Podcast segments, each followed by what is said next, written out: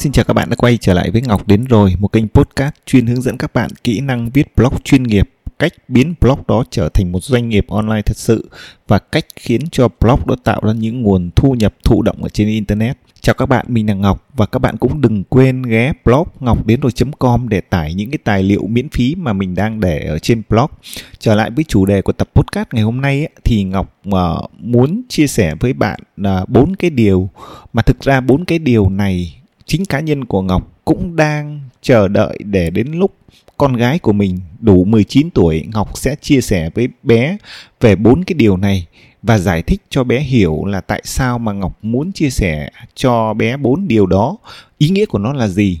Bởi vì thực sự đến bây giờ đó ờ, ở cái tuổi là 40 tuổi thì mình ước là ở cái thời điểm mà mình 19 20 tuổi có ai đó nói với mình hay là giải thích với mình về bốn cái điều này uh, mình nghĩ là nếu mà bốn điều này được giải thích với mình nói cho mình biết ở cái tuổi 19 20 ấy, thì đã giúp cho mình có được rất nhiều cái tư duy, giúp cho mình tiết kiệm rất nhiều thời gian và thậm chí là đã giúp cho mình thành công sớm hơn rất nhiều.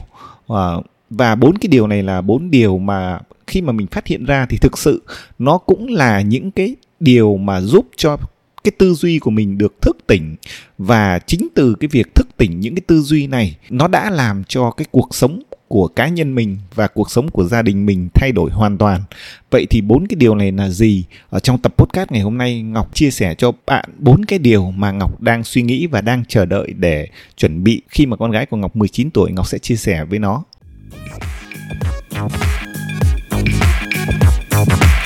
Có bốn điều. Điều thứ nhất á, đó là có một cái câu nói rất hay á, đó là hầu hết mọi người đều chết ở cái tuổi 2 năm, nhưng phải đến năm 70 tuổi họ mới được chôn. Khi mà lần đầu tiên Ngọc nghe đến câu nói này thì Ngọc không hiểu cái ý nghĩa của nó lắm nhưng sau đó Ngọc tìm hiểu thì Ngọc biết được rằng cái người mà họ muốn nói cái câu nói này á, đó là họ đang nói đến những cái con người mà sống à, đến 20 năm tuổi tức là cái tuổi mà chúng ta vừa tốt nghiệp học đại học xong và chúng ta bắt đầu đi làm. À, những cái người này đã chết ở ngay cái tuổi 2 năm ngay cái thời điểm mà bắt đầu đi làm. Lý do tại vì sao? Bởi vì là thường những người này là những cái người mà họ à, học đại học với một cái tâm thế là à, họ cũng không biết là họ học cái ngành đấy để làm gì.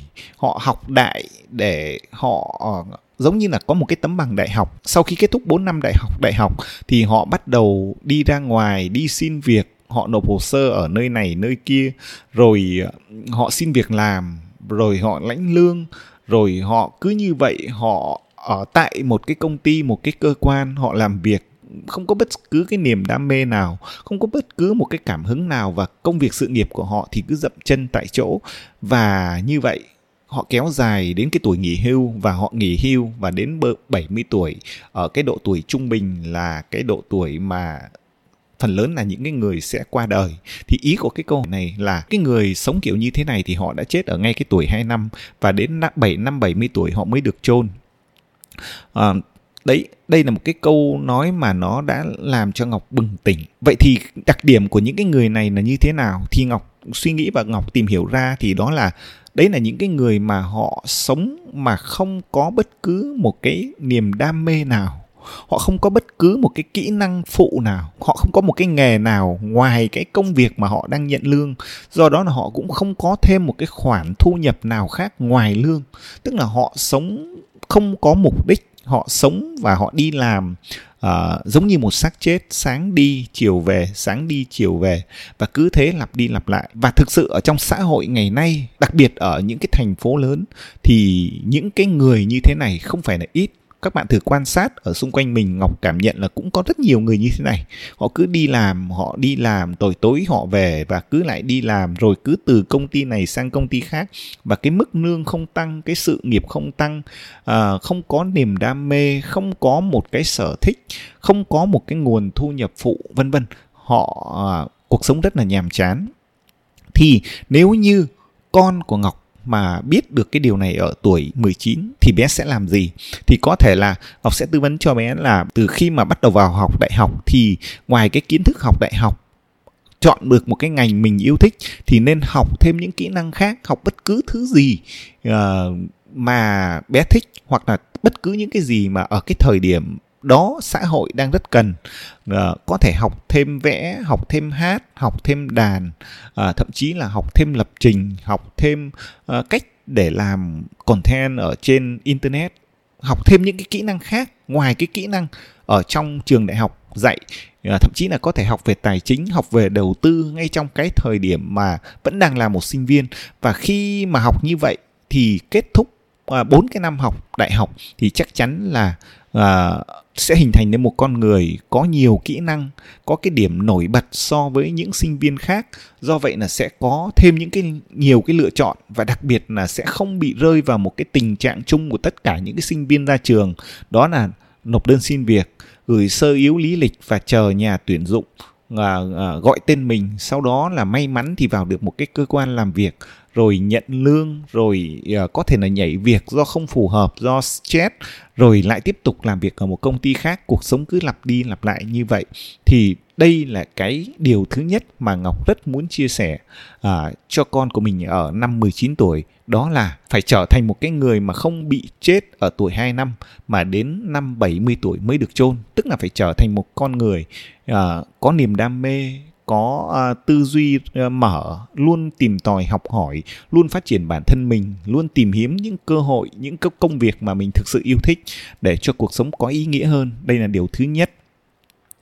Điều thứ hai đó là ngọc muốn chia sẻ đó là à, chúng ta học từ những cái bài học những cái sự thất bại sẽ dễ dàng học bởi những cái bài học của những người thành công. À, hầu hết á, thì bình thường tất cả chúng ta đều đi tìm kiếm những cái người gọi là thần tượng gọi là idol và những cái người mà thành công. Và chúng ta rất muốn sao chép cái công thức thành công từ họ. Và bởi vì là mục đích chúng ta rất muốn thành công như họ chúng ta đang thần tượng họ. À, nhưng thực sự đó cá nhân ngọc thấy là chúng ta sẽ học từ cái việc thất bại một cái bài học thất bại của một cái người nào đó à, và chúng ta sửa chữa cái thất bại đấy nó sẽ dễ tạo ra kết quả hơn. Thay vì là chúng ta đi tìm kiếm những bài học thành công và sao chép cái bài học thành công đó. Có một cái thuật ngữ mà ngọc rất muốn chia sẻ cho các bạn để minh họa cho cái việc này. Đó là thuật ngữ thiên kiến kẻ sống sót à, thì có một câu chuyện thật như thế này. Ở trong chiến tranh thế giới thứ hai á, thì khi mà quân đội mỹ họ thấy những cái chiếc máy bay sau khi quay trở về từ từ chiến trường đó thì họ nghiên cứu những cái chiếc máy bay đó và họ tìm tất cả những cái vết đạn bị bắn ở trên chiếc máy bay ở trên cánh máy bay này ở gần đuôi máy bay này ở phần gầm máy bay này. Và cái mục đích của cái việc nghiên cứu này đó đó là họ dự tính là họ sẽ gia cố lại tất cả những cái phần mà bị vết đạn bắn của những chiếc máy bay quay trở về. Tuy nhiên, sau đó họ lật ngược lại vấn đề và họ hỏi là à vậy thì còn những chiếc máy bay mà đã bị bắn hạ và không bao giờ quay trở về thì sao? Thì sau đó họ phát hiện ra là tất cả những chiếc máy bay đó nó bị bắn hạ, nó không thể quay trở về nữa và nó đã bị thua trận bởi vì là cái vị trí yếu điểm và nguy hiểm nhất đó chính là cái nơi mà của cái phi hành đoàn ngồi. Sau đó họ tìm cách, họ gia cố, họ bảo vệ cái khu vực mà phi hành đoàn ngồi thì sau đó cái tỷ lệ chiến thắng và những chiếc máy bay quay trở về nhiều hơn. Thế thì đây chính là ý nghĩa của cái việc là thiên kiến kẻ sống sót, tức là chúng ta cứ tập trung vào những cái thành công những cái kết quả của những cái người thành công mà chúng ta quên đi là chúng ta phải đi tìm những cái bài học thất bại trước đó của những người đó thì cái con đường thành công của chúng ta có thể nó nhanh hơn chúng ta sẽ có nhiều kết quả hơn. À, và nếu như con của ngọc biết được cái ý nghĩa của cái thiên kiến kẻ sống sót hay là còn gọi là học từ bài học thất bại sẽ dễ dàng hơn học từ bài học thành công thì bé sẽ nhận được điều gì? Thì ngọc nghĩ rằng ở thế giới ngày nay hiện nay là uh, những đặc biệt là những cái bạn trẻ thì thường là noi theo những cái idol thành công và đang bị một cái hiệu ứng đó là học và làm theo thần tượng một cách mù quáng. Và nếu như mà các bạn trẻ ở 19 20 tuổi biết được điều này thì các bạn sẽ bớt bị ảo tưởng bởi những cái bài học thành công đang được lan truyền trên mạng bởi vì chúng ta cũng có thể không thể kiểm chứng được. Và từ đó thì các bạn sẽ hiểu được cái ý nghĩa của thiên kiến kẻ sống sót. Và các bạn sẽ chủ động đi tìm những cái bài học thất bại của những người xung quanh mình. Hoặc là các bạn sẽ chú tâm vào ngay cái sự thất bại của chính bản thân mình. Và tìm cách sửa chữa những cái thất bại đó của chính mình hoặc của những người xung quanh mình. Thì các bạn sẽ nhanh chóng nhận được kết quả và các bạn sẽ không bị lặp lại những cái thất bại đó nữa thì con đường của thành công của các bạn trẻ sẽ dễ dàng uh, nhanh hơn và thậm chí là có thể có được những kết quả cụ thể hơn thì đây là cái điều thứ hai đó là cái ý nghĩa của thuật ngữ thiên kiến kẻ sống sót và thực sự nói cụ thể ra là chúng ta nên sửa chữa những thất bại nó sẽ dễ dàng có kết quả hơn so với việc là lặp lại một công thức của một người thành công nào đó. Điều thứ ba mà Ngọc rất muốn chia sẻ với con của Ngọc ở năm 19 tuổi đó là uh, may mắn là điều rất cần thiết để tạo nên sự thành công trong cuộc sống của chúng ta. Nhưng ở trong cuộc sống này chúng ta sẽ có bốn loại may mắn và chúng ta chỉ nên tập trung vào hai loại may mắn mà thôi thì ở trong cuộc sống này có bốn loại may mắn thì bốn loại may mắn đó là gì cái loại may mắn thứ nhất đó là gọi tên là sự may mắn không kiểm soát. May mắn thứ hai đó là may mắn đến từ sự va chạm. May mắn thứ ba là may mắn đến từ sự nhận thức. Và may mắn thứ tư là may mắn từ một sự độc đáo. Ngọc sẽ giải thích chi tiết bốn cái may mắn này. Thì cái may mắn thứ nhất đó, đó là may mắn không kiểm soát. Đó là cái kiểu may mắn mà chúng ta hay còn gọi là sinh ra ở vạch đích ấy. tức là bạn sinh ra ở một gia đình giàu có, một gia đình có môi trường giáo dục tốt, một gia đình hạnh phúc, bạn được sống ở trong một xã hội hạnh phúc, vân vân. Tức là khi bạn sinh ra, bạn đã nhận được một cái may mắn hơn rất nhiều người khác, bạn đã được sinh ra ở vạch đích. Thì cái may mắn đó thường là những cái may mắn mà không thể kiểm soát được. May mắn thứ hai, đó là may mắn đến từ sự va chạm. Đó là tất cả những cái điều bạn học va vấp trong cuộc sống bạn tiếp xúc với những cái môi trường này môi trường khác những người này người khác từ công ty này sang công ty khác à, và tất cả những cái sự va chạm đấy nó sẽ càng ngày nó càng tạo cho bạn nhiều cái cơ hội để gặp được sự may mắn. Bởi vì là bạn càng va chạm thì bạn càng có nhiều cơ hội.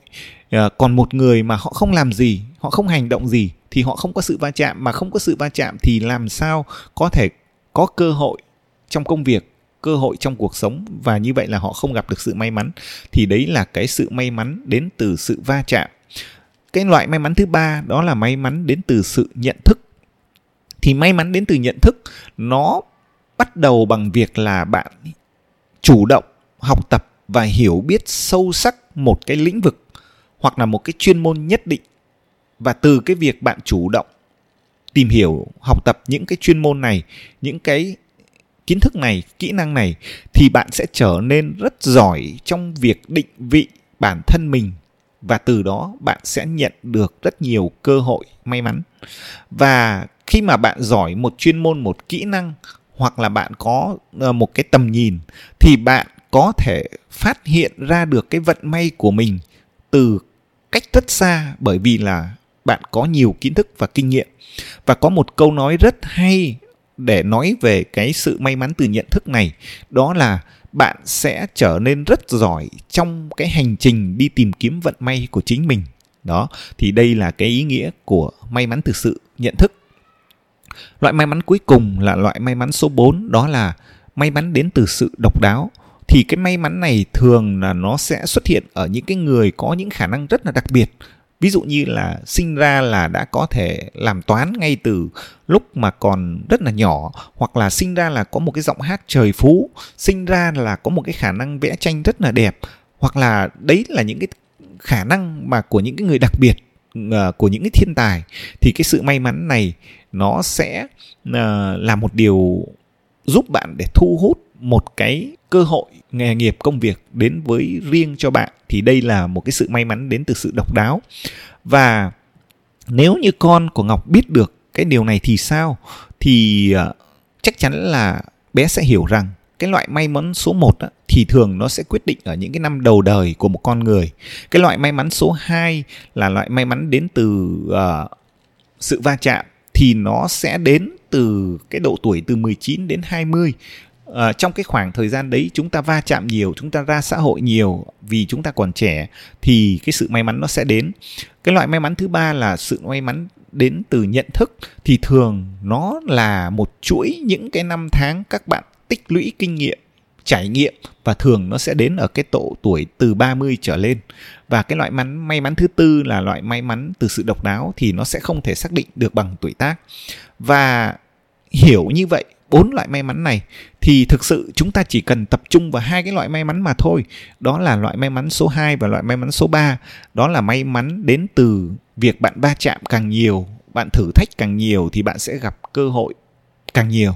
Và cái loại may mắn thứ ba đó là uh, các bạn càng trau dồi nhiều kỹ năng các bạn càng học hỏi càng tích lũy nhiều kinh nghiệm kiến thức thì các bạn sẽ càng có nhiều cơ hội để đánh hơi thấy những cái sự may mắn từ rất xa. Và đây là cái ý nghĩa mà ngọc muốn chia sẻ đó là chúng ta nhận biết được trong cuộc sống chúng ta có bốn loại may mắn và chúng ta chỉ thể kiểm soát được hai loại loại may mắn đó là may mắn đến từ sự va chạm may mắn đến từ uh, nhận thức và nếu mà chúng ta tập trung vào hai loại này, thì cơ hội chúng ta gặp sẽ rất nhiều và chúng ta sẽ thành công trong cuộc sống. Điều thứ tư mà ngọc muốn chia sẻ với con của mình, đó là ai cũng có tuổi trẻ, nhưng không phải ai cũng may mắn có tuổi già. Bởi vì là các bạn thấy là bất cứ ai rồi đến một lúc nào đó đó chúng ta cũng cảm thấy lo lắng thậm chí là lo sợ khi bắt đầu phát hiện là mình có những cộng tóc bạc này khi bắt đầu chúng ta thấy có những nếp nhăn và khi chúng ta chứng kiến những cái dấu hiệu những cái triệu chứng những cái bệnh tật của tuổi già. Cái thời điểm đó là thời điểm chúng ta rất lo lắng. À, nhưng có khi nào chúng ta tự hỏi một lần là xung quanh mình đã bao người không còn may mắn vì chẳng bao giờ được chứng kiến cái tuổi già của chính mình hay là của cha mẹ mình. Bởi vì là thờ hầu hết ý, tất cả chúng ta là con người và chúng ta chỉ tập trung vào những cái xấu những cái nản những cái già những cái gì đó mà tuổi già nó mang lại à, nó rất là chán nản. Nhưng bởi vì mà nhưng chúng ta lại quên rằng uh, chính những cái dấu hiệu những cái sự già nua, những cái sự lãng trí của chúng ta mà do tuổi tác nó mang lại, đó mới là cái thứ quý giá nhất trên đời. Bởi vì là cái thứ này đó, ai cũng có nhưng mà không phải ai cũng giữ được. Đó là gì các bạn? Đó là thời gian. Và nếu như hiểu được cái điều này thì con của ngọc sẽ như thế nào?